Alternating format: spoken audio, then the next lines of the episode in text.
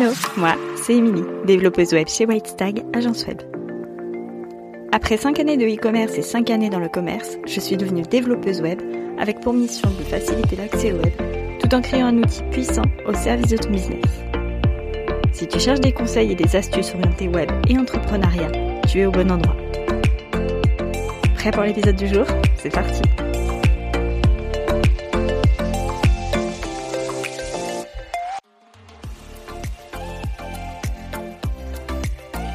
Hello, je suis très contente de te retrouver pour ce nouvel épisode de podcast.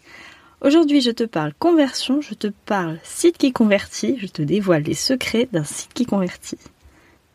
Mais d'abord, avant de commencer, en fait, c'est quoi un site qui convertit? On lit de plus en plus le terme de site qui convertit, mais au fond, ça veut dire quoi? C'est un peu fourre-tout, on utilise ce terme à toutes les sauces sans vraiment savoir à quoi ça correspond. Un site qui convertit, c'est pas forcément un site qui vend ni qui transforme un visiteur en client directement. J'ai entendu, j'ai pas besoin d'un site qui convertit, je vends rien dessus, convertir c'est bien pour les e-commerce. Oui, mais convertir c'est aussi transformer des visiteurs en abonnés par exemple.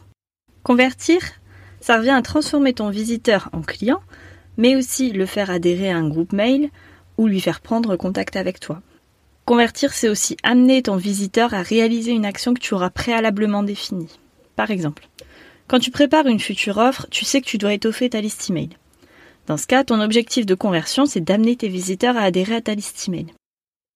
Si ton visiteur réalise cette action en visitant ton site web, alors tu l'auras converti. C'est aussi simple que ça. Moralité, à ce stade, ton visiteur n'aura pas acheté, mais tu auras atteint l'objectif que tu avais fixé en le faisant adhérer à ta liste email. C'est ça de la conversion.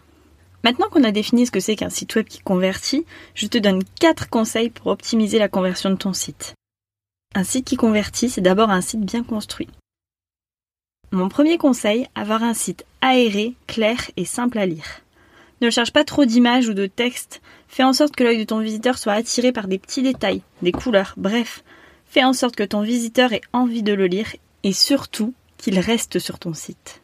Mon deuxième conseil, avoir une navigation claire.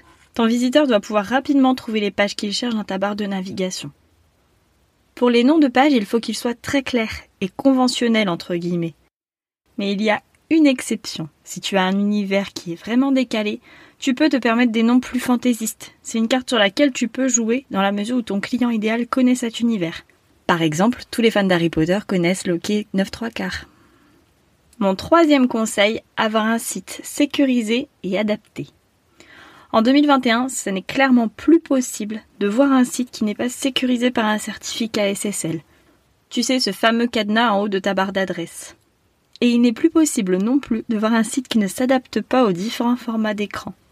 Un site doit, et j'insiste bien sur le doit, être responsive. Mon quatrième et dernier conseil, définir des objectifs clairs et simples pour chaque page. La règle est simple, un objectif par page.